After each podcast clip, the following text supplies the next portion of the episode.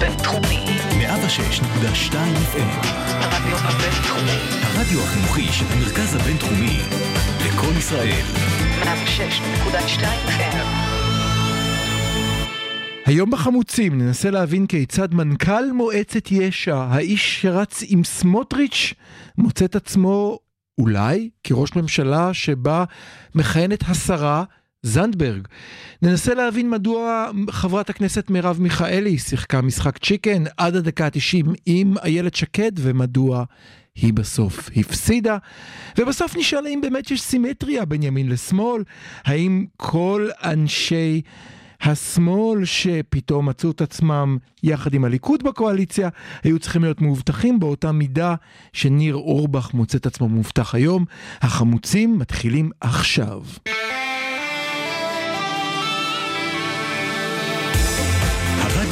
הרדיו הבינתחומי. בינתחומי.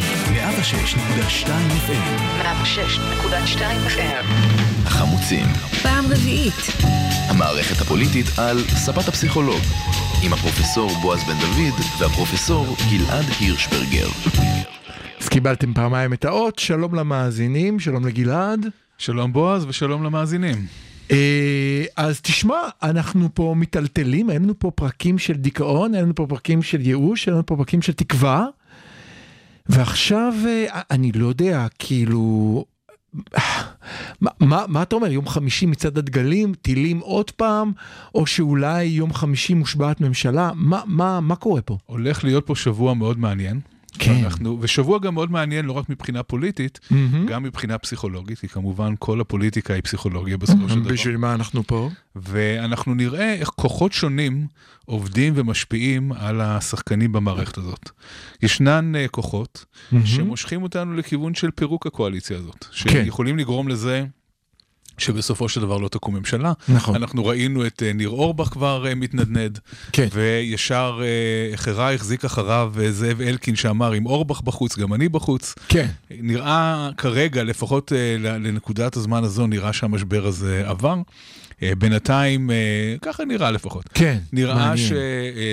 שבינתיים יש אה, עוד אה, משהו שמאיים על הממשלה הזאת, וזה מצעד הדגלים שדיברת עליו. שאלה שני דברים שונים, בואו רק נסביר. דברים חבר, שונים, דברים חבר שונים. הכנסת ניר אורבך הוא אחד מחברי הכנסת שנכנס בימינה, שריון אישי של בנט, כמו כל הרשימה שהיא כולה שריונים אישיים של בנט מן הסתם. הוא חבר שלו מימים ימימה, עזר לו להיבחר להיות מנכ"ל הבית היהודי בזמנו. אומרים איש, איש סודו, איש אמונו, איש, איש סודו. אמונו וסודו. וקרה משהו, ואני דווקא רוצה לדבר כי זה שונה ממצעד הדגלים. זה קצת סיבה אחרת לכשל במערכת. קרה משהו בשבועיים האחרונים שגרם לחבר הכנסת אורבך להתחיל אה, לזמר זמירות חדשות. בואו רגע נדבר על זה. אני לא בטוח שזה שבועיים אחרונים, אני חושב, אה, ברשותך, שכל חברי הימין הפוליטי שנמצאים בקואליציה הזאת, חווים אה, איזשהו דיסוננס. בואו נדבר על זה.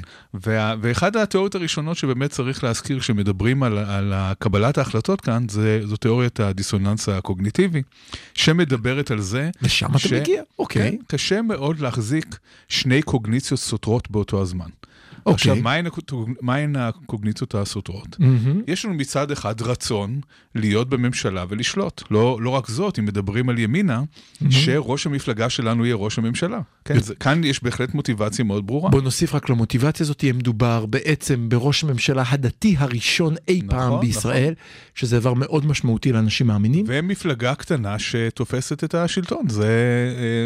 יש כאן הזדמנות שמאוד קשה לא לראות בה הזדמנות פז ומשהו מאוד, אה, מאוד ביותר, מושך. האיש הימני ביותר שאי פעם נכנס למשרד ראש הממשלה, מנכ"ל מועצת יש"ע לשעבר, יש כאן הרבה הישגים שנרשמים על ימינה. נכון. אז איפה האמונה השנייה שיוצרת דיסוננס? האמונה השנייה שיוצרת דיסוננס זה אה, אנחנו לא אוהבים שמאלנים. אנחנו לא אוהבים ערבים. מאוד לא. אז מה אפשר לעשות עם הדיסוננס הזה? יש כאן אה, שתי אפשרויות בפתרון דיסוננס. אוקיי. או שאתה אומר, אנחנו כל כך לא אוהבים שמאלני וכל כך לא אוהבים ערבים, שאנחנו נוותר על הבכורה, אנחנו נוותר לראשות הממשלה, נוותר על חלון ההזדמנויות המאוד מאוד אה, קטן והזמני הזה שנפתח בפנינו, ונגיד, העיקרון הזה יותר חשוב לו מהכל. אוקיי. או, והפתרון כמובן השני, הוא הרבה יותר מעניין, או שאולי השמאלנים לא כל כך נוראים כמו שתמיד אמרנו. ואולי גם בין הערבים יש כאלה שהם מספיק נחמדים שאפשר לשבת איתם בממשלה. עכשיו, הפתרון הזה של הדיסוננס הוא פתרון מאוד משמעותי, לא רק מבחינה פסיכולוגית, אלא מבחינת כל הפוליטיקה הישראלית, וגם מה שיקרה בעתיד לבוא. אוקיי. כי עד עכשיו אנחנו יודעים שהיה קמפיין דה-לגיטימציה של שתי הקבוצות האלה, שהיה מאוד מוצלח. אם בהתחלה הערבים. היו מחוץ לגדר, כן. ואסור לגעת בהם, ואסור כן. לדבר בהם, ואסור אה, לכרות איתם אה, בריתות, בהחלט. אז אה, אם בשנים האחרונות זה הוחל גם על השמאלנים, וגם השמאל הפך להיות מוקצה מחמת מיאוס. אבל כאן חייבים לתת קרדיט לזכותו של ראש הממשלה המיועד, בנט. הוא הקדים את המערכה נגד השמאלנים, היה מהראשונים שיצאו נגד השמאלנים עוד לפני הליכוד. למשל, אני אזכיר לך את הקמפיין שבו הוא חיכה אה, אה, בצורה נלעגת את אותו שמאלני שגר ליד כיכר רבין והולך עם הכלבה לטיול, שזה אני, אה, שמבקש סליחה במקום לתבוע את שלו, גם זה קצת אולי דומה לי. הוא, אה, אם אתה זוכר את הקמפיין נגד הקרן, הקרן החדשה לישראל, זאת אומרת, יש כאן בהחלט בן הוא אדם. גם אה, חנק יונים אה, בכיכר רבין, היו, היו כל מיני דברים מהסוג הזה. כן, נכון. זאת אומרת, יש כאן את ה... זה, זה האיש, זה לא איזה דמות נעלמת, זה הוא כן, כן. שרכב על הגל. כן. נכון, אז עצם זה שהוא נכנס עכשיו לממשלה עם השמאל, ו- ו- ומשהו שמחייב פתרון של הדיסוננס, מהמם. זה צעד מאוד מאוד חשוב, כי זה תהליך שיוצר הכשרה של קבוצות שעד עכשיו היו מצורעות, או, או שבשנים האחרונות הפכו להיות מצורעות, כן? השמאל הפוליטי הישראלי. נעצור שנייה אחת, אני אגיד בזריזות, בצד השני יש לך דיסוננס דומה, נניח, שיכול שבין אולי הנוקשים לגמישים, כמו שאתה הגדרת, בשמאל אפשר להגיד, אם בנט ראש ממשלה, האיש הכי הפוך מאיתנו, מה פתאום נשב, הוא אמר שהוא לא יקפיא התנחלויות, אם אתה זוכר רק לפני יומיים. עדיף להתאבד וללכת לבחירות ולהימחק ובלבד שלא לשבת שם, לעומת הצד השני שאומר, הנה יש לנו אפשרות להיכנס לראשונה לקואליציה ולהוציא את בנימין נתניהו מבלפור. זאת אומרת, יש כאן... גם בשמאל יש קיצוניים שהם לא גמישים, נכון. אה, ואנחנו קוראים בעיתונים, אנחנו שומעים אה, כל מיני דמויות בשמאל שאומרות, אם ליברמן שר אוצר, אז, אז זה כבר לא שווה את זה. נכון. ואם אה, בנט ראש ממשלה, אז לא, זה לא שווה את זה, אנחנו לא רוצים להכשיר אותו. לעומת אחרים שאומרים, זה הטוב ביותר האפשרי. וכמו שאמרנו כאן כן. כמה פעמים בתוכנית הזאת, כן. האויב הכי גדול של האפשרי הוא המושלם. כן, האנשים ששואפים למושלם, מוותרים הרבה פעמים על הזדמנויות שהן לא אידיאליות. אני לא מכיר אף איש שמאל שיאמר, אפילו, יש אפילו משהו קצת אה, כן. משעשע, כן. בזה שפתאום כל השמאל הישראלי מחכה ב- במתח ובהתרגשות לכך שבנט ושקד אה, אה, יהיו אבל, אבל בממשלה. תראה, אבל זה בדיוק מה שאמרת בתוכנית הקודמת, שלום ליודעי החן ואוהבי התוכנית, אתם מוזמנים להאזין לתוכנית הקודמת. דיברת על כך שהשמאל יודע לא לפספס הזדמנויות והימין יודע לזהות איומים. אז הנה שים לב, כל מפלגות השמאל, מהקצה ביותר שלהם, מספר 6 במרץ, עד הכי פחות קצה שלהם, מספר 1 מיכאלי בעבודה, ניקח נניח את הספקטרום הזה, כולם נמצאים בפנים. נכון. אין לך אפילו אחד שיש לו כאבי בטן, לא, יש, כולם. יש בשמאל היותר קיצוני, יש את עופר כסיף, שאמר, אני לא יכול לא להצביע נגד ממשלה. אבל, אבל שים לב, כאן אתה מדבר על חד"ש, ואז אני רוצה לשאול אותך, האם חד"ש מק"י היא באמת אותו שמאל שדיברת עליו, או שכמו במעגל, ככל שאתה מסמיל פתאום אתה מהימין, וכך אנחנו... אז קודם כל אנחנו יודעים שהיה ויכוח על זה הרבה שנים בפסיכולוגיה, עדיין קיים ויכוח, האם אה, רק הימין הוא נוקשה אה, וצר אופקים, וכן, הימין הקיצוני, כן. ו- ו- וקש- ואין לו גמישות קוגניטיבית וכולי. במשך הרבה מאוד שנים האמינו שכן, היום המחקר מראה ששתי הקצוות אה, קיצוניות בצורה מאוד דומה. יש עדיין איזשהו יתרון לימין בעניין הזה, אבל כן. לא ניתן להתכחש לכך שגם השמאל הקיצוני הוא קיצוני. והוא גם נוקשה, והוא גם אה, אה, לא מסוגל אה, לגלות גמישות, אה, ולא מסוגל גם אה, לפתוח את הראש ולחשוב על דברים שמחוץ לאידיאולוגיה שלו. ולא מסוגל להיות את מה שאמרת שאולי היתרון של השמאל, שזה לדעת לזהות הזדמנויות ולקפוץ עליהם כשצריך, בכלל, כמו ה- שעושה כל השמאל האחר בישראל. המהות של השמאל זה פשרות. כן, כן, אם, אם השמאל מסוגל להתפשר עם הפלסטינים, שגם לא קל, אף אחד לא רוצה לעשות את זה, זה משהו כן. שצריך לעשות. כן. אם השמאל מסוגל להתפשר עם הפלסטינים, בוודאי שהוא יכול גם להתפשר עם הימין הישראלי. עם בנט, כן.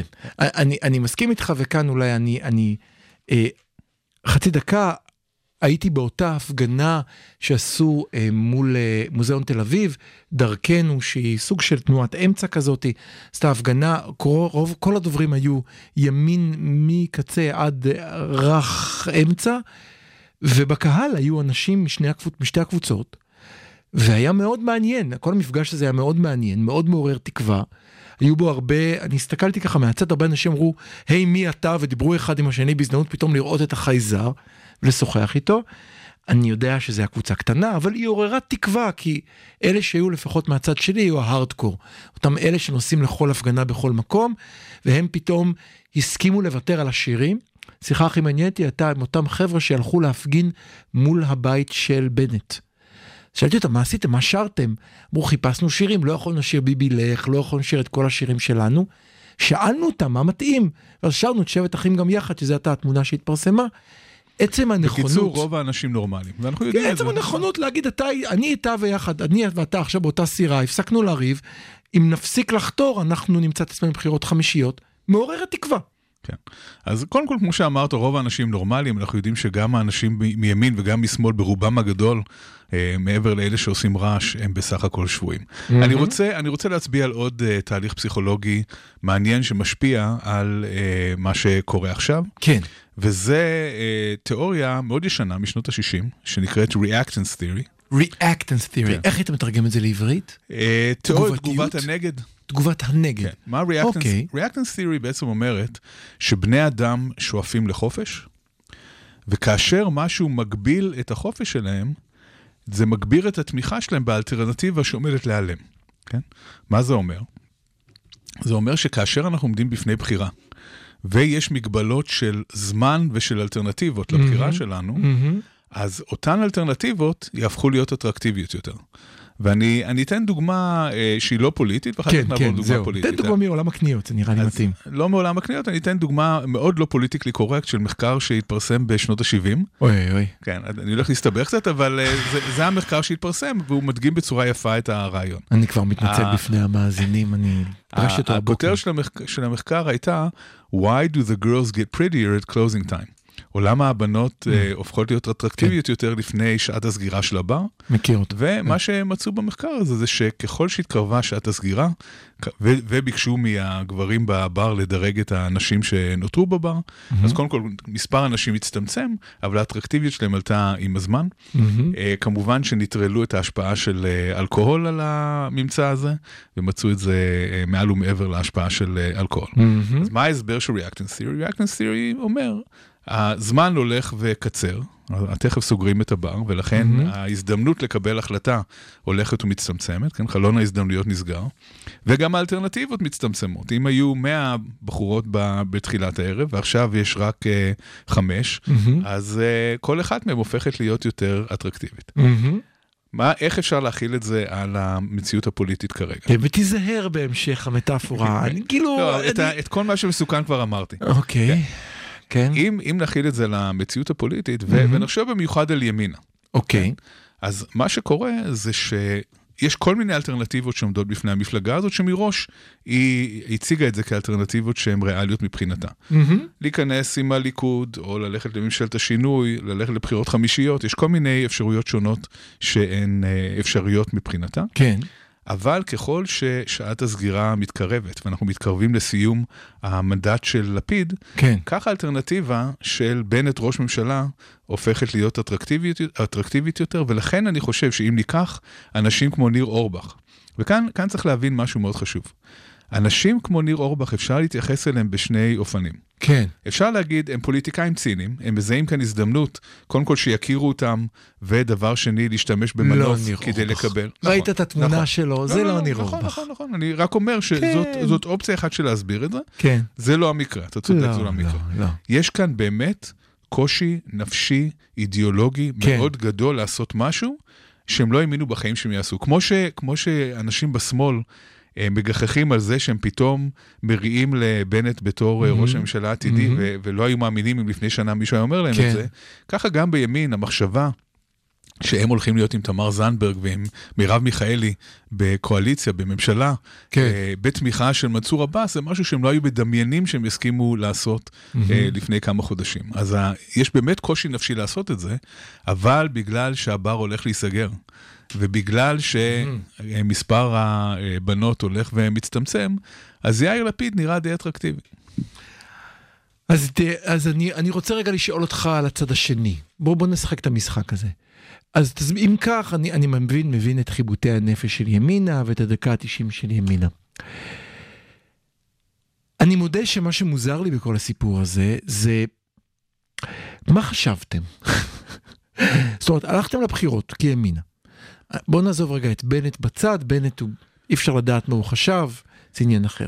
אני חושב על מצביעי ימינה, פעילי ימינה, אני חושב על אותו בן אדם שעמד מחוץ לקלפי עם דוכן שכתוב עליו ימינה.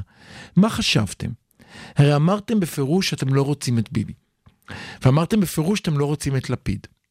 והתחייבתם בפירוש לא ללכת עם מנסור עבאס. כן, נכון, היו המון המון הבטחות סותרות. מה ושלא יהיו בחירות חשבתם? חמישיות. לא, אבל מה חשבתם? זאת אומרת, אני מרגיש שהסיבה שבשמאל יש נכונות כזו לגבי אה, בנט, קשורה למה שאמרת. בדיוק לריאקטנס שתיארת עכשיו. ארבע בחירות, היינו עם המון הבטחות, כמו שאמרת, הבח הולך, הבר הולך, הולך ומצטמצם, כבר התייאשנו מהאפשרות להשיג את, את, אה, את רצוננו לעשות תחלופה בשלטון. התייאשנו מהאפשרות להיכנס לשלטון, ואז השמאל פתאום אומר שבנט נהיה אטרקטיבי. שתיים, אני חושב שגם לפני הבחירות, אני, אני לפחות לא ראיתי שום אפשרות אחרת מקואליציה בלי בנט. זה לא נראה לי אפשרי שיקום משהו אני, בלי בנט. אנחנו לא ידענו את זה. אנחנו, לפני הבחירות האחרונות, הרבה אנשים חשבו שאולי אה, ביבי יזכה בהרבה יותר מנדטים ממה שהוא זכה. אוקיי. זה היה קשה, היה קשה לדעת מה בדיוק אה, יקרה. אוקיי. גם הסקרים לא נתנו תמונה מאוד ברורה של מה אז שהולך לקרות. תסביר לי למה בשמאל הייתה אני חושב, נכונות. אני חושב, טוב, כל כך תכף קלה. נדבר על השמאל, אני חושב, טוב. אני רוצה להגיד משהו על בנט קודם כל. טוב. אה, בנט הוא קאמבק קיד, קיד מדהים ב, בכל מערכת הבחירות כן. כן, צריך כן, לזכור כן. שבמועד א' הוא נמחק. כן. במועד א', בנט ושקד היו אולי בסוף הקריירה הפוליטית שלהם, הם לא נכון. עברו את אחוז החסימה. נכון. הם הגיעו ממצב שב-2019 המפלגה שלהם נמחקה ולא היה ברור מה יהיה איתם, למצב שבו בנט הולך להיות ראש ממשלה כן. כנראה ב-2021. מהמם. זאת אומרת, יש כאן שינוי אה, שהוא הוא לא פחות ממדהים של המפלגה הזאת, מהמם. שבמידה רבה הוא אה, פועל יוצא של מזל ושל אסטרטגיה שהצליחה.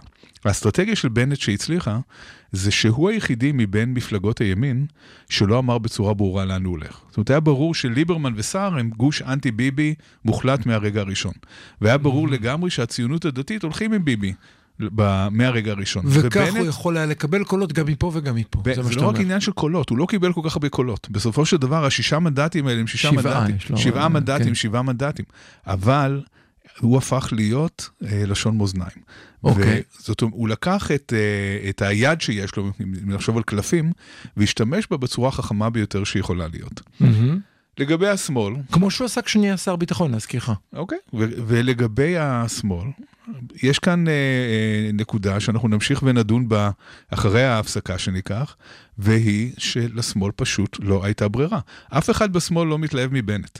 אף אחד לא חושב שבנט יותר טוב מביבי מבחינת העמדות הפוליטיות, להפך, העמדות, בנט הרבה יותר אידיאולוג וימני הרבה יותר כן. קיצוני מ- מנתניהו. כן. אבל לא הייתה ברירה, ו- ולכולם ברור שהאפשרי הוא טוב יותר מהמושלם. אז אנחנו דיברנו עכשיו על שתי תיאוריות, דיברנו על תיאוריית הדיסוננס הקוגניטיבי, שמנסה להבין מה אנחנו עושים כשיש לנו שתי עמדות סותרות ושתיהן נמצאות בתוך הראש וצריך למצוא להן פתרון. דיברנו על ריאקטנס, מה עושים כשהזמן הולך וקצר והאפשרויות הולכות ומצטמצמות, אומר גלעד, פתאום האפשרויות שנשארות על השולחן נראות טובות הרבה יותר משהם נראו קודם. ובחלק הבא ננסה להבין קצת על השמאל ונשאל מה קרה במשאים ומתנים שהתנהלו בשביל להקים את הקואליציה, ועל אותו משחק צ'יקן שהשאיר את חלקנו כוססי ציפורניים עד הדקה ה-90, עד שיאיר לפיד התקשר לנשיא ואמר לו, עלה בידי. כבר חוזרים.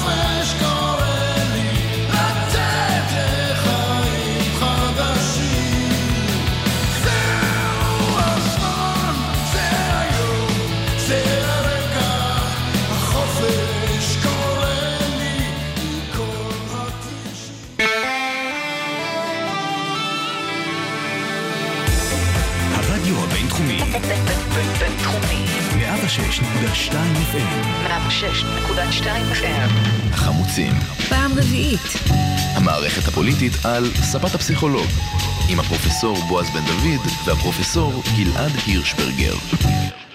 אז חזרנו, תודה שנשארתם איתנו. אנחנו עכשיו רוצים להבין קצת אה, מה קרה באותו יום אה, עם מרב מיכאלי ואיילת שקד, ואולי אני אוסיף לך עוד בשקל 90.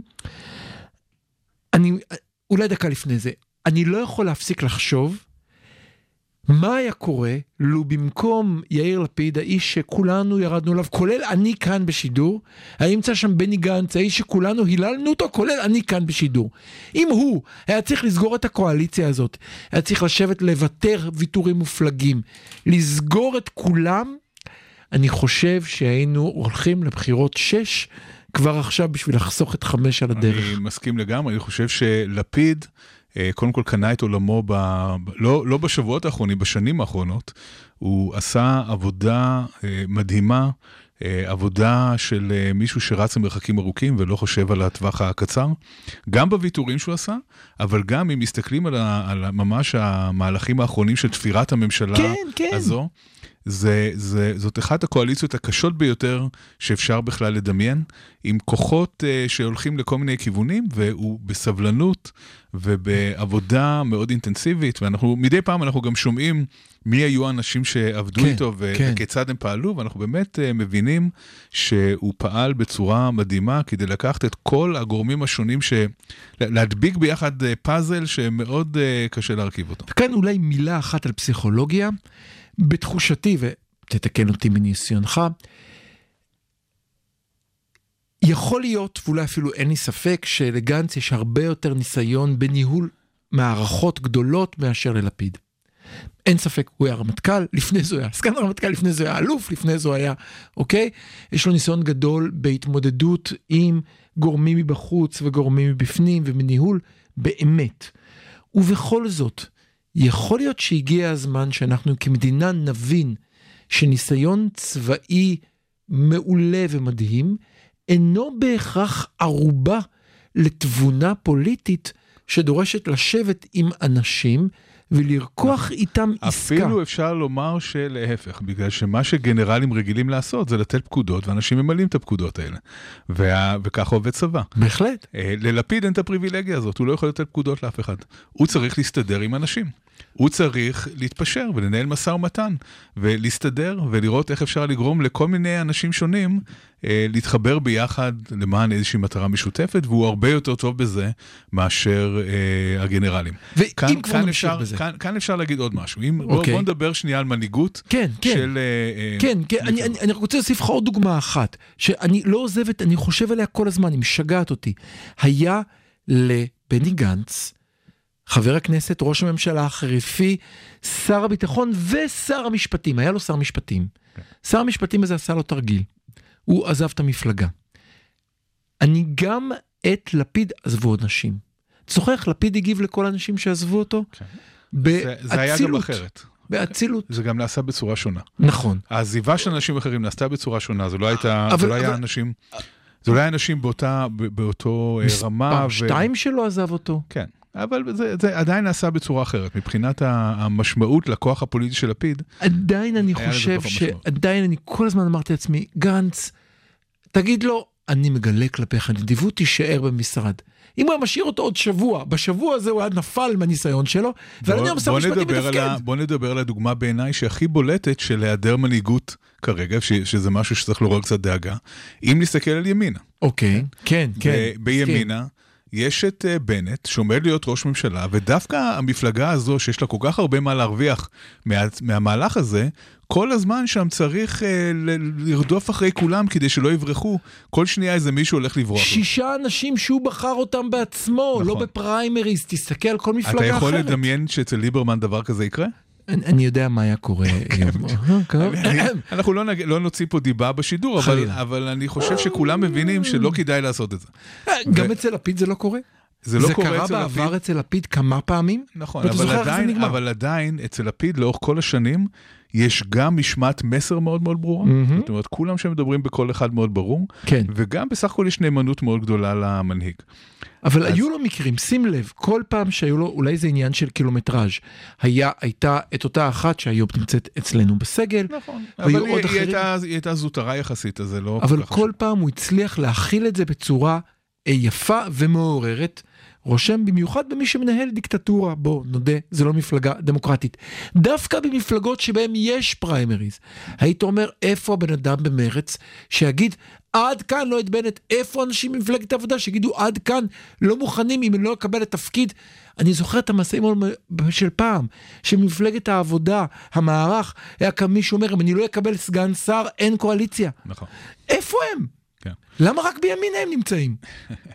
ימינה היא באמת מפלגה מאוד בעייתית, שוב, אה, גם בגלל אולי בעיה של אה, אה, בעיית מנהיגות שיש לבנט, אבל גם בגלל המצב המאוד מיוחד שהם נמצאים בה. זאת אומרת, מהמם. המצב הזה שבו יש להם כאן אינטרס פוליטי מאוד ברור שמתנגש עם האידיאולוגיה, שוב דיסוננס שצריך לפתור. מה יהיה יותר חשוב? האינטרס הפוליטי ו- וגם אולי טובת המדינה, אני חושב שגם אה, אה, רבים מבינים שלא מדובר כאן רק על איזושהי כן. ציניות פוליטית, אלא כן. שטובת המדינה היא להחליף את השלטון כמה שיותר מהר. כן, ולמנוע- ולמנוע לעומת בחירות אידיאולוגיה- חמישיות. ולמנוע, זה, זה לא רק למנוע בחירות חמישיות. אה, אם יורשה לי, אני חושב שאחד הדברים המאוד אה, ברורים שקורים עכשיו, וגם בימין הרבה אנשים מבינים את זה, שמשהו מאוד מאוד לא בסדר באיך שדברים אה, מתנהלים. מהמם. יש כאן אה, איום על, אה, על היסודות הבסיסיים של אה, מדינת ישראל, וצריך להחליף את השלטון. יש משהו מעורער קצת בבלפור, אה, משהו שאולי חשבנו שהוא קורה, אבל לא הבנו עד, עד הסוף כמה הוא חמור, כן, והגיע הזמן לעשות uh, מעשה. כן. ו- וכאן גם בימין מבינים את זה. אז יש כאן מצד אחד uh, הבנה שצריך להתפשר וללכת עם אנשים שמעולם לא היו חושבים שישבו איתם מהמם. כדי לשנות את השלטון, uh, מול האידיאולוגיה ש- שקשה להם מאוד uh, להתמודד עם זה שהם יושבים עם אנשים שלא לא תומכים באידיאולוגיה שלהם, שלא חולקים איתם את האידיאולוגיה. ובמעבר חד, אני, אני מצטער שגררנו, סליחה. אני חוזר בכל זאת אל אותו יום. אה, זה התחיל בזה ששקד באה, חברת הכנסת שקד, אמרה עד כאן, אני לא מוכנה שמרב מיכאלי תהיה בוועדה למינוי שופטים, רק אני יכולה להיות בה. ויכוח שנמשך כמה ימים, נגמר ממש שעתיים לפני הסוף, כשמרב מיכאלי יוצאת ונותנת נאום היחידה. שיצאה במשא ומתן ונאמה נאום, אם אתה זוכר, כולם פשוט יצאו וחתמו, וגם יצרה איזשהו פער מאוד גדול בינה לבין האחרים, בעוד שכל האחרים סגרו את הדברים מוקדם, ואם הייתה בעיה סגרו אותה בלי שידענו. שם זה היא הלכה עד הקצה עם משחק צ'יקן, שבסוף היא לא רק שהפסידה בו, אלא הפסידה פעמיים. לא רצתה את שקד בוועדה למינוי שופטים, קיבלה אותה גם בוועדה למינוי שופטים, וגם שנתיים שרת המשפטים נכון. חזרה זה- למקום הפשע. זה, זה, זה היה קרוניקה של הפסד ידוע מראש. ברור. אני חושב שגם היא הבינה את זה, וכאן צריך להבין למה זה היה קרוניקה של הפסד ידוע מראש. ולמה בכל זאת היא הלכה על זה? שני הדברים. אז קדימה. כן, אה, לא הייתה לה הרבה ברירה בעיניי, אבל אני חושב שצריך להבין שהיה כאן אה, בעצם מאבק בין שני תהליכים.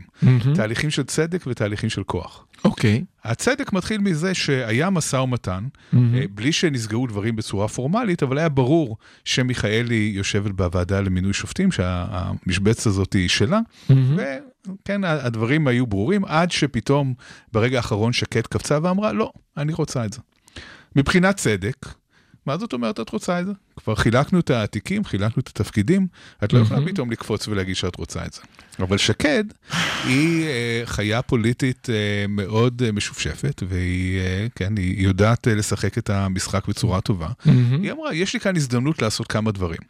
א', להיכנס לוועדה למינוי שופטים, שזה נושא שתמיד היה מאוד חשוב לה. מאוד חשוב. כי אחד האג'נדות המרכזיות של שקד זה להחליף את השופטים בבתי המשפט נכון. משופטים ליברליים לשופטים אה, שמרנים. נכון. מי שכנראה עומד מאחוריה לאורך כל הדרך זה אפי נווה הידוע, כן. ומדרבן אותה, הוא גם אה, כנראה אה, נשא ונתן בשמה עם אה, נתניהו, היה מתווך בינה לבין נתניהו במשא ומתן של שקד עם נתניהו, שזה כן. סיפור אחר. הוא עדיין בעסק? טוב, לא חשוב. לא יודע, לא אומרים שכן. אוקיי. אז, אז מצד אחד יש את העניין הזה שהוא מאוד חשוב לשקד, אבל יש כאן גם עוד דבר. אנחנו יודעים שיש כאן קואליציה שהיא מין אה, ניסיון אה, להדביק ביחד כל מיני קבוצות שקשה מאוד אה, כן. אה, להדביק אותן ביחד, ויהיו משחקי כוח בין הקבוצות האלה. ושקד היה לה כאן הזדמנות לשחק משחק כוח ולנצח בו. היא אמרה, אני, עוד לפני, שה, ה, לפני שהתינוק הזה ייוולד, מהמם. אני רוצה להראות מי כאן הבוס, מי שולט, מי זה שיש לו כוח, ומי יצטרך אה, להתפשר איתי. וזאת סיבה שנייה שהיא עשתה את המהלך הזה. עכשיו, למה באמת ל, לימין יש יותר כוח פה מאשר לשמאל? כשהם משחקים צ'יקן, כן. והדוגמה הקלאסית של משחק צ'יקן זה, אה, תחשבו על הסיטואציה שקורית לכם כל יום בכביש, שאתם אה, נוסעים בכביש אה, צר, ומולכם יש עוד, עוד רכב שנוסע, ואחד הרכבים צריך לסטות הצידה. כן. מי הרכב שבסופו של דבר ייסע לשוליים ומי ייסע לכביש? במקרה שלי, מאחר ואני חס על חיי והזמן פחות חשוב לי, אני זז ימינה, אומר לו סע, בדיוק. ובלבד שלא תהרוג אותי. נתת את התשובה, תודה. זאת אומרת, מי שמוכן לשלם את המחיר, הוא זה שייסע על הכביש. מי שאומר, לא רק שאני לא הולך למצמץ, אני אשים מטפחת על העיניים, אני אקשור את העיניים, אני לא, אני לא אסתכל אפילו שאתה נמצא, אני נוסע ישר, תעשה אתה מה שאתה רוצה. מהמם. מי שמסוגל לעשות את זה, הוא מי שייסע בסופו של דבר לכביש. לאיילת שקד הייתה את האפשרות לעשות את זה מסיבה פשוטה. לימין יש כל הזמן אלטרנטיבה. לימין יש את האלטרנטיבה לחבור לליכוד. נכון. תמיד, תמיד על השולחן. נכון. זה נכון לגבי כל מפלגות הימין. נכון. לשמאל אין אלטרנטיבה. השמאל יכול או להיות באופוזיציה ולהתייבש שם, או להגיד, טוב, אני אסע לשוליים, העיקר שאנחנו נהיה בממשלה. יותר מזה, מרב מיכאלי באותה סיטואציה, גם כשהסתכלה אחורנית, היא לא ראתה את כל הקהל אומר לה, לא אכפת לנו שביבי יהיה עוד 20 שנה, אל תוותרי על סגן שר השיכון! בחיים לא! בדיוק. שביבי לנצח! היא הסתכלה אחורנית והבינה שאם היא תפיל את הקואליציה, היא גמרה את הקריירה הפוליטית. נכון, אבל היא כן עשתה דבר אחד שהוא נכון בעיניי במשחק הזה. היא אמרה, במשחק הזה אני הולכת להפסיד. כן. אין שום סיכוי שאני הולך לנצח בו, אני חושב שהיא הבינה את זה מראש. אבל אני אתן fight. אני לא אראה להם שאני אסקופה נדרסת ואני מוכנה פשוט לשכב על הגב כל פעם כן. שעושים לי bullying, כי זה ממש מעשה bullying של אה, איילת כן, שקד, כן. אלא אני אתן את ה fight עד הסוף, אני אשמור את כולם במתח עד הדקה ה-99, בדקה ה-99 אני אעשה את המעשה שאין ברירה אלא לעשותו ואני אתפשר. אני, אני כאן רוצה לחלוק עליך, אני חושב, אה, אנחנו חלוקים כאן.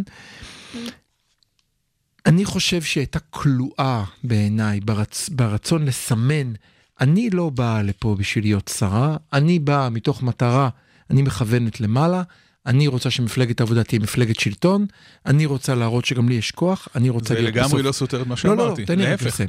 זה לסיים. בדיוק המשך של מה שאמרתי. ההפגנת הכוח הזאת של מיכאלי סוללת מבחינתה את הדרך להגיד, אני נלחמת, אני מנהיגה עתידית. וכאן היא לדעתי עשתה מעשה לא חכם, כי התוצאה, לולא היא הייתה עושה את המשחק הזה, שקד לא הייתה נכנסת למשרד המשפטים. אה, אני לא מסכים איתך לגמרי. אני חושב אני שמשרד חושב ש... המשפטים זה פשוט נורא שהיא חוזרת לשם, והיא יכלה להישאר משרד הפנים כל הארבע שנים, עדיף. אבל זה לא, לא הייתה אופציה כזאת. ברגע ששקד הפעילה את, ה, את המנוף, ברגע שהיא שיחקה את המשחק הזה של הבולינג, כן. זה כבר דרך ללא מוצא, זה כבר דרך שאי אפשר היה לצאת ממנה, וזה לא, ש, לא שמיכאלי נתנה לה יותר בזכות המאבק, להפך, מיכאלי מנעה ממנה אה, אה, את הניצחון המוחלט, את התבוסה המוחלטת שלה, אה, על ידי זה שנלחמה קצת, אבל לא היה שום אני, דבר אני יותר רואה את זה שיכולה לעשות. אחרת, אבל בסדר. בכל איך אופן, בדיוק, איך בדיוק תבוסה, כניעה מראש הייתה גורמת לזה לא, לא ששקד לא תהיה במשרד המשפטים? לא כניעה מראש, אני חושב, אני לא יודע איך לנהל היו את שתי זה. אופציות, או להיכנע מראש או להיכנע בסוף. לא הייתה אופציה אחרת. אני חושב שגם בדרך להגיע אל הסוף, היא יכלה להשיג הישגים אחרים. כי תראה, מה היא השיגה בסוף? היא לקחה תפקיד שהיה שייך ליש עתיד והעבירה אליה. זה בתוך הגוש. זה לא מקדם את האינטרסים, פרט לכך שזה מאוד לא מחזק את היה המפלגה לה שלה. מנוף. לא היה לה מנוף. לא היה שום דרך שהיא תשיג איזשהו הישג. אתה אומר, אין שום דבר. ה... היא, זה היה ברור שהיא הולכת להפסיד. להידרס על ידי אה, שקד, מהמם. והשאלה רק הייתה האם היא הולכת לתת fight, או שהיא פשוט הולכת אה, להרים ידיים ולהגיד, תדרסי אותי. מהמם. אז היא נתנה fight, והיא הראתה שהיא מוכנה להילחם, וזה המקסימום שהיא יכלה לעשות. אוקיי, אני חושב שב fight הזה היא גרמה להפסד במקום, היא הפסידה יותר מאשר אם היא הייתה מפסידה מראש, אבל ימים יגידו, יכול להיות שאיילת שקד תהיה שרת משפטים כל כך טובה, ונשמח על כך שהיא שרת משפטים זה בזכות... בוודאי אה, שלא יקרה, אני חושב שזה זה. זה בעייתי מאוד שהיא במשרד המשפטים. אני מקווה שיהיו כוחות אחרים בקואליציה שירסנו אותה קצת. אני, אני ברשותך מקווה שנגיע ליום שיהיה את אותו מהלך של החלפת כל השרים, והממשלה הזאת תצלח את השנתיים האלה ותגיע לשנתיים שלישית. שהבעיה שלנו תהיה שאיילת שקד היא שרת המשפטים. בדיוק. אז אולי אנחנו נסכם, ניסינו לדבר על המשא ומתן, דיברנו בו על כך שיאיר לפיד ניהל משא ומתן מרשים מאוד. הצליח לעשות הכל בשקט תעשייתי, בלי הצהרות בומבסטיות. פרט להצהרות יהיה בסדר, אני מאמין בעם ישראל וכאלה. כל מיני אהבי חומר חזק וכל הקלישאות שירדו אפשר. לומר מנהיג נולד. אה, אם. אה, אם במשך שנים התייחסו אליו קצת בספקנות, נכון. בתור מישהו קצת ריק מתוכן, נכון. בתוך, בתור איזשהו נער שעשועים יפה כזה, אבל אה. לא יותר מזה, הוא התגלה כמנהיג אמיתי. כל הכתבות שמאז יצאו מדברות על כך שלא רק אה, שהוא ידע לנהל דברים בעצמו, הוא גם ידע להיות מנהל חכם שידע לעזוב את החדר ולתת לאנשים ש... או במקרה שלו, נשים, על כך הייתה הכתבה, נכון. שיודעות לעשות את העבודה ומקצועיות לעשות את העבודה, וכשהוא נכנס לחדר כבר הדברים נעשו, ידע לא לעשות micro-managing, שזה עוד טעות שראינו לא מעט נעשית, אפרופו בני גנץ במשא ומתן האחרון. ו... בסך הכל הצליח לנהל דברים כך שהיום מה שעומד בינינו לבין הקמת ממשלה הם שני דברים, על האחד כבר דיברנו וזה הדילמות של הניר אורבכים ועל אחד נדבר תכף בקטע הבא והוא הסיבה מדוע ניר אורבך מאובטח, הילדים של עידית סילמן לא הולכים לבית הספר, לא הולכים לבית הספר, לעומת אותו חבר כנסת מ... אה, גנץ, מפלטו של גנץ, או אורלי לוי.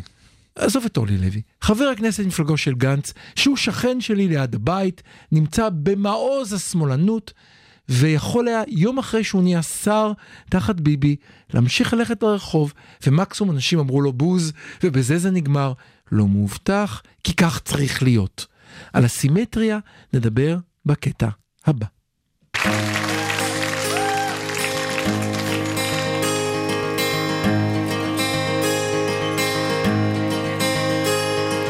משהו מתחיל להתגלגל ברחובות, משהו אחר יורד במדרגות, משהו קורה תופס לו בזנב, משהו חדש מתחיל אצלי.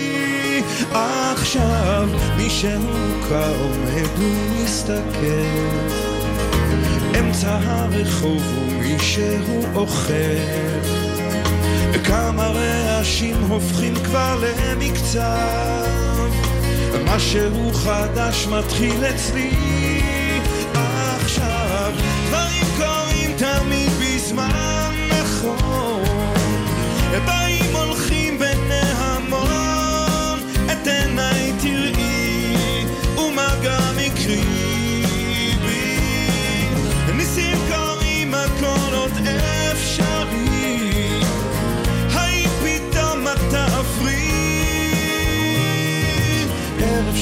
יורד לעיר העסוקה. חושך מתגנב, מונית שם מחכה. חתול רחוב קטן גובע ברעב משהו חדש מתחיל אצלי. עכשיו ריח מתוקים מציץ מהחלון. שם במרחקים עולה כבר אור מישור קטע של רחוב קורע מתחתיו. משהו חדש מתחיל אצלי עכשיו דברים קורים תמיד בזמן נכון. באים הולכים בני המון. את עיניי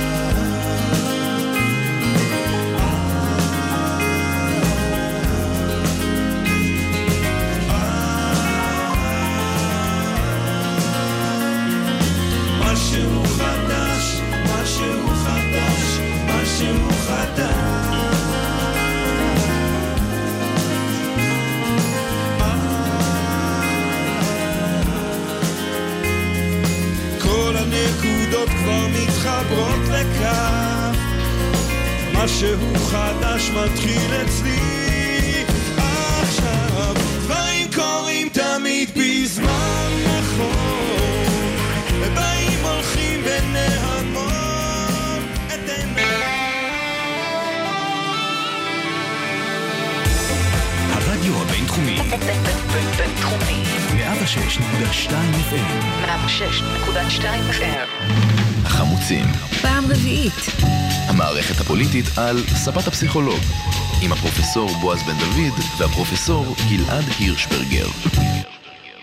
אז שלום, חזרנו, תודה לכם שנשארתם איתנו, ואנחנו רוצים לנסות להבין למה השר אסף זמיר, עליו התכוונתי קודם, אה, הלך ברחובות אה, כמו שצריך, בלי חשש, חוץ מזה שיקראו לו בוז, וכך צריך להיות, גם אם אני מרגיש שהוא בגד בכל מה שהוא אמר קודם, הכל בסדר, זו זכותו, זה דמוקרטיה. לעומת זאת, חבר הכנסת ניר אורבך מאובטח, איילת שקד מאובטחת. הגענו למצב שראש השב"כ, אם כמדומני, בא ואמר שהוא כן, כבר מודאג. ארגמן דבר... דיבר, דיבר בפירוש על זה שיש אה, איומים שמזכירים את אה, 95, אה, והוא לא, לא הצביע באופן ברור על זה שהאיומים מגיעים מימין, אבל ניתן היה להבין. כן, הוא נזהר בדבריו, למרות שכבר מאז הוא נצבע כשמאלן, הנה עוד שמאלן נולד. ואני אני מוכרח כאן לצטט, אני מצטער שאני לא זוכר מי העיתונאי שכתב את זה, הוא שאל, איפה שר החינוך? מדוע שר החינוך לא אומר, אין מצב, למרות שאני מתנגד לכך שעידית סלמן תצטרף לממשלה, אני לא אתן שהילד שלה לא יגיע לבית הספר, אני בא איתו היום לבית הספר, אני הולך איתו היום לכיתה, כסמל, כאקט, שמראה לכולם שאת זה עשו. איפה שר החינוך? איפה ראש הממשלה? ממנו כבר איבדתי כל ציפייה, כן, אבל, אבל איפה, אוקיי, איפה בוא, האמירה? בוא ננסה להבין מה ההבדל בין ימין ושמאל, וכאן יש תופעה שהיא לא רק ישראלית, היא תופעה די אה, זהו, אוניברסלית. רוצה- ענית לי על השאלה, רוצה לדעת אם זה רק אצלנו או שאנחנו... לא, קודם כל צריך להבין שאחד ההבדלים הברורים בין ימין ושמאל, זה שהימין הוא לאומי עד לאומני, והשמאל הוא אוניברסלי. אוקיי. זאת אומרת שהימין עסוק מאוד בקבוצה ובהגנה על הקבוצה. השמאל אה, אה, מחובר הרבה יותר לערכים שהם אה, כלליים יותר, אוניברסליים יותר, אוקיי. והימין רגיש מתייוונים. מאוד, בדיוק, כן, אמרת את זה במילה. ה- הימין אה, רגיש מאוד לכל איום על, או כל איום נתפס על הקבוצה. אוקיי. אנחנו אה, רואים גם במהלך ההיסטוריה וגם היום, שבמיוחד בעיתות של איום, איום חיצוני כזה או אחר, יש אה, אה, תפיסה של השמאל, של הסוציאליסטים, של מי שזה לא יהיה, ככאלו שהם אה, בוגדים, ככאלו שהם לא נאמנים לקבוצה. יש כמובן רגישות מאוד גבוהה. גיס גבוהה לדבר. חמישי. נכון. אז בואו בוא נדבר על אחד הפעמים הראשונות שאנחנו רואים את זה, אה, ושוב, אנחנו משווים למקומות שאסור להשוות, אבל בכל לא, זאת אתה לא אין עושה ברירה. את זה, אתה לא עושה את זה. עכשיו תדבר על ההיסטוריה של ישראל, אם- תדבר על לא, אבל אני, מחרבייך אני אלך. מלחמה אחת קודם. אם מסתכלים על אה, מלחמת העולם הראשונה, תודה רבה. גרמניה מפסידה במלחמת העולם הראשונה, כן. אה, תבוסה אה, מוחצת, הסכם ורסאי שמוריד אותה על הברכיים, וגם גורם להשפלה שלה וגם למשבר כלכלי חריף מאין כמותו, שבסופו של דבר גם מוביל לעליית הנאציזם במלחמת העולם השנייה. כך מקובל. כן. כשהציבור הגרמני צריך להסביר לעצמו למה, למה קרה ההפסד הזה. מדוע הם הפסידו במלחמת העולם הראשונה? מהי התיאוריה המקובלת? אם אינני טועה, האשימו את היהודים והבולשביקים שגררו אותם להסכם, כאשר יוכלו לנצח את המלחמה אם רק היה אפשר להמשיך עוד קצת. האשימו, את הבולשביקים, את הסוציאליסטים, את היהודים, זה נקרא תיאוריית הסכין בגב. כן, כן. זאת כן. אומרת שבעוד שהעם הגרמני נלחם נגד אה, אויביו, יש גורמים פנימיים שהם כאילו בפנים, שהם כאילו חלק מהעם, והם אה, תוקעים סכין בגב מכל מיני סיבות, אה, כל אחד מסיבותיו אה, שלו. יהודים בשביל בצע כסף, הרוטשילדים והסוציאליסטים בשביל, מסיבות אידיאולוגיות יותר, אבל, אה, אבל התוצאה היא אותה התוצאה. עכשיו, אנחנו רואים את זה כל הזמן. חוזר ועולה ב- ב- בכל מדינה שהיא. אם מסתכלים למשל, גם, גם אולי, אולי רק ניקח את הדוגמה שלקחת, כי פתאום חשבתי עד כמה היא רלוונטית ומעניינת. יכולנו לנצח. תנו, ל... מותר להגיד תנו לצה"ל לנצח, אבל כאילו, אם רק הייתם נותנים לנו, מלחמת העולם הראשונה, אז מותר. אם רק הייתם נותנים לנו, היינו יכולים לנצח, אבל היהודים האלה באו והפריעו לנו לנצח, תנו לנו עוד חודשיים והיינו מראים להם מה זה. נכון, כל המושג של גיס חמישי. עכשיו אנחנו רואים את המתח הזה אה, קורה ועולה כל הזמן בכל מערכה שיש לישראל עם אה, גורם אחר. כי, מהמם. כי הערכים הבסיסיים של השמאל והימין מתנגשים כשיש איזושהי מערכה צבאית. כשיש מערכה צבאית, הימין אומר, כשהתותחים רועמים, כן. המוזות שותקות, כן. אנחנו לא רוצים לשמוע ביקורת, כן. אנחנו לא רוצים כן. לשמוע את דעתכם, כן. כרגע שימו כפלסט על הראש, אה, קחו את הנשק ותסתערו. מהמם. השמאל אומר, רגע, למה אנחנו בכלל יוצאים למלחמה הזאת? האם היינו מהמם. צריכים לצאת למלחמה הזאת? אולי אפשר להימנע מהמלחמה הזאת? אולי אפשר לעשות משהו אחר? למה אנחנו בכלל לא מדברים עם הצד השני אה, במקום אה, כל פעם להיכנס לעוד סבב של אה, מה לחימה? איתו? בואו תגדירו יעדים למלחמה, שנדע כן. מתי זה נפסק. זאת אומרת שברגע שמתחילה המלחמה, השמאל לא מפסיק לבקר. השמאל כן. לא מפסיק, למה? כי הערכים של השמאל הם ערכים של ביקורת ושל אה, הטלת ספק. מהמם. וגם של אה, מציאת אלטרנטיבות. השמאל כל הזמן עסוק בלהגיד, זה, זה לא היה בלתי נמנע הדבר הזה, אפשר היה להגיע למקום אחר. לתפיסתו של השמאל, זאת, החשיב, זאת חשיבה פטריוטית, הוא עושה את זה מתוך מקום שהוא רוצה שלמדינה שלו יהיה יותר טוב, שהיא לא כל, כל פעם תיגרר מחדש למצב של מלחמה. מבחינת הימין, עכשיו אני רגע אשלים אותך, נראה אם למדתי את שיעוריי, אתה מתאר שוב ושוב שאחד הערכים הגבוהים הוא קודם כל נאמנות למנהיג ונאמנות למדינה. נכון? אז אם עכשיו תוקפים, המוסר הימני, בראש, המוס... ה- אחד מהמם. העיקרים החשובים ביותר של המוסר הימני זה נאמנות למ- למנהיג ונאמנות למדינה. ואם במיוחד בזמן שיש אה, איום חיצוני, כן. אנחנו לא רואים את הנאמנות הזאת, זו בגידה. כן, זה כן. מעשה שהוא לא מוסרי. מבחינת הימין, הביקורת של השמאל היא מעשה לא מוסרי. אני חייב כאן לעצור, יש כאן נקודה שעלתה עכשיו מרתקת, כאשר אותה חברת כנסת גלית דיסטל, כלת פרס ספיר 15 פעם לדעתי, לטענתה, באה ואמרה, אני לא אשלח, אל תשלחו את הילדים שלכם יותר לצבא, כי תהיה שם ממשלת שמאל. וזו נקודה מאוד מעניינת, כי יש כאן, למה זה מעניין שהיא העלתה היא לא את זה? באמת אמרה את זה, היא אמרה את זה בלעג. כן. היא אמרה, אה, אה, אני לא זוכר בדיוק את המילים ה- אה, את כן. המדויקות שהיא אמרה, אבל היא- היא לעגה לזה שאתם שולחים ילדים, שכל מיני תמר זנדברגים וכל מיני אה, אבל, אבל היא, מרב מיכאלים יהיו אלה שינהלו את ה... היא את נגעה כאן בנקודה שהיא נקודה מאוד בוערת על אותו קפלסט שבו, וכאן צריך לקרוא לזה בלא מעט, אם אתה זוכר, אה, ב- בלא מעט תוכניות סאטירה דיברו על כך ש... אתה לא צריך לבוא למלחמה כי זאת לא המלחמה שלך אם אתה זוכר מאותו מערכון. זאת אומרת, השמאל בא והולך למלחמה כמו הימין, גם אם מלחמה היא לאו דווקא אותה מלחמה שהשמאל רצה להילחם בו, אבל עכשיו מלחמה והולכים למלחמה. אומרת, כן, אבל מבחינת הימין, אם, אם ננסה להבין את התגובה החריפה של חלק מהימין מהמם. לקואליציה המתרקמת, כן, אם לתפיסתם, השמאל והערבים על אחת כמה וכמה, הם לא פחות מאשר גיס חמישי. זאת אומרת, זו לא עוד דעה לגיטימית שקיימת בחברה, אוקיי. אלא יש קבוצה שהיא לאומית, שזה הרוב אה, אה, לתפיסתם, או לפי... אוקיי. אה, אה, או, לתקוותם. אה, יש רוב שהוא לאומי, שהוא נאמן לישראל, ונאמן למסורת, ונאמן ל, ל, אוקיי. ל, לערכים, ו, וכולי וכולי, מהמם. והוא ישר מתגייס ועומד מאחורי העם, ומאחורי המנהיג, מהמם. ומאחורי הדגל. ויש קבוצה אחרת שכל הזמן חותרת תחת הערכים האלה, כל הזמן חותרת תחת הקיום, כי כשמדובר על מדינת ישראל, זה לא שהדעות של השמאל הן משהו תיאורטי ואין לו משמעות, אלא זה ממש חתירה תחת אה, קיומה של מדינת ישראל. זאת אומרת חורבן הבית, אתה אומר האנשים האלה מרגישים שיש כאן ממש האנשים חורבן האלה הבית. מרגישים, תחשוב שאנחנו כבר 12 שנה עם אותו ראש ממשלה, יש הרבה מאוד 13. אנשים, 13 שנה, מי סופר? אנחנו, יש הרבה מאוד אנשים שלא זוכרים את עצמם כשביבי, אה, כש, כשהייתה מדינת ישראל עם ראש ממשלה אחר. אהה, והאנשים האלה לא יכולים לדמיין את מדינת ישראל בלי ביבי, הם לא יכולים לדמיין שלטון אחר, ומבחינתם, לכן כשאתה שואל את השאלה למה חברי הכנסת של ימינה מובטחים כולם, בגלל שמדובר כאן לא רק באיזשהו אה, אה, פשרה פוליטית או ניצול אה, הזדמנות, אוקיי. מדובר כאן לחבירה לגדולי אויבינו. אם עבאס הוא תומך טרור, וכל הזמן מתארים את עבאס כתומך טרור, והשמאלנים הם גם סוג של תומכי טרור אוקיי. אה, דוברי עברית, אוקיי. אז לחבור אליהם זה, זה מעשה שהוא בגידה, זה מעשה שהוא בלתי נסלח, זה מעשה שכמו שהרבנים הראשיים אה, קראו כן. עכשיו, צריך לעשות הכל, הם הדגישו, צריך לעשות הכל כדי לעצור את זה. ובכל זאת תעזור לי בבקשה. היה, אני שוב נאלץ להשתמש ב- במערכונים ישראלים, אז אה, סיפור שהיה כך היה, היהודים באים, אחת הבעיות הכי גדולות הייתה שלא נתנו להם בכלל להתחיל.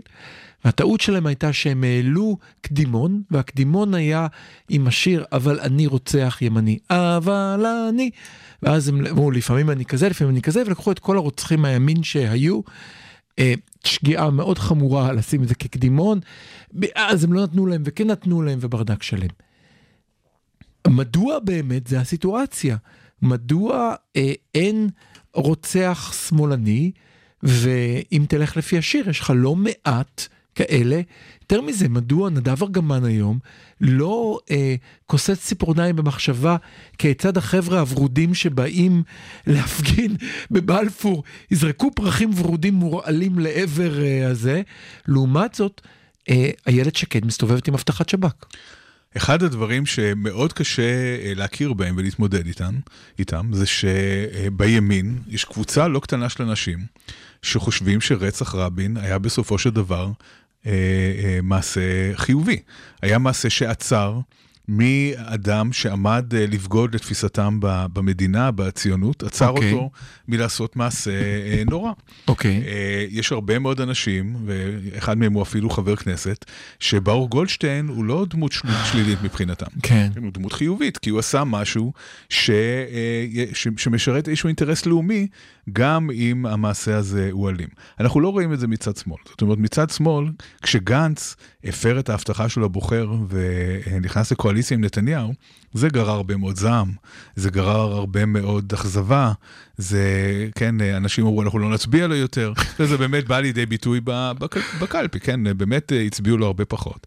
אבל אף אחד לא חשב שהוא אה, יגרום ל, ל, לזה שמדינת ישראל לא תתקיים, או שהוא מאיים על הקיום שלנו כקולקטיב, או זה, אני זה לא מסכים איתך, נתפס. אני לא מסכים איתך. זה לא נתפס אנשים כ- חשבו שהוא מאיים על מדינת ישראל, מאיים על הקולקטיב, כן, אבל לא באותה וזה רמה. לא גרם לאקט לא, אלים. באות, זה לא באותה רמה, זה לא אותה רמה של איום. למה? הם לא חשבו לרגע שהם הם לא תפסו את המציאות באותו אופן שהימין תופס.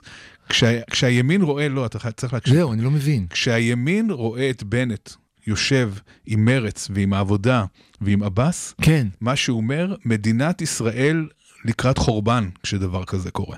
אוקיי. זה מאיים על עצם הקיום שלנו כאן. כשהשמאל מסתכל על גנץ הולך עם ביבי, אז אנחנו אומרים, יאללה, היינו יכולים להחליף אותו, ועכשיו הלכת עם ביבי. אבל לא יש ב- אנשים שרואים זה את זה לא- כסכנה לחורבן ישראל, ועדיין אתה לא רואה אקט לא, אלים. הם לא רואים את זה באותם מושגים קטסטרופליים. הם לא הבנתי. רואים את זה באותם מושגים הבנתי. קטסטרופליים.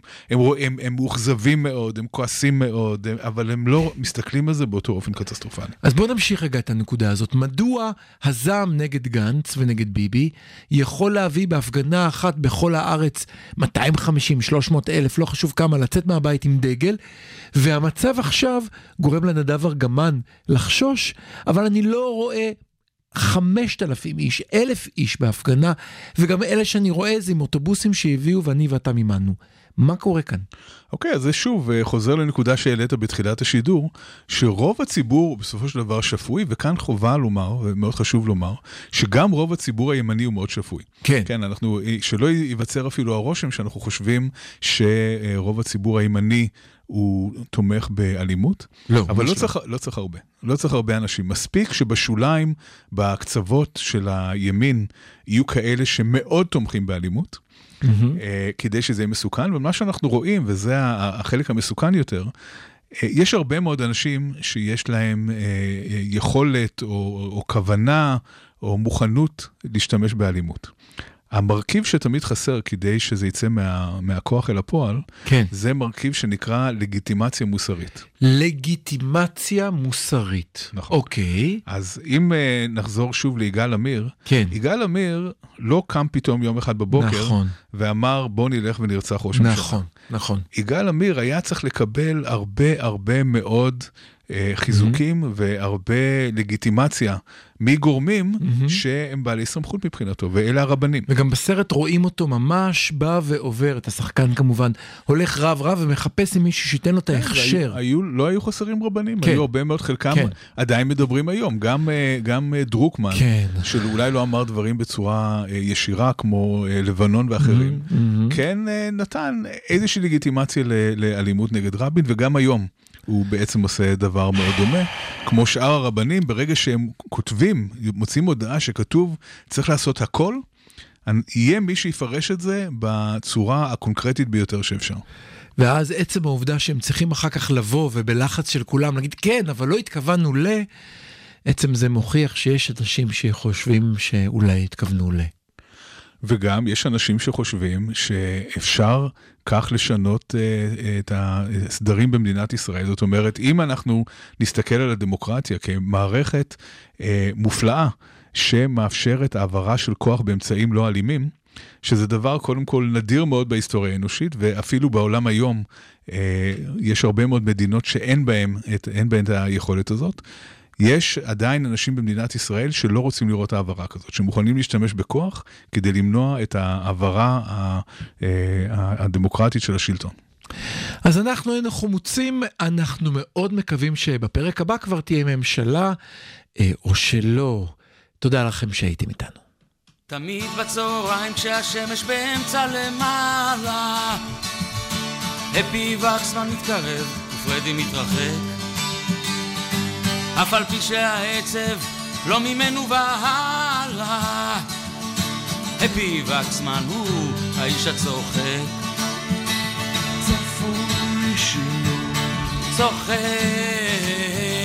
צפוי שינוי. צוחק.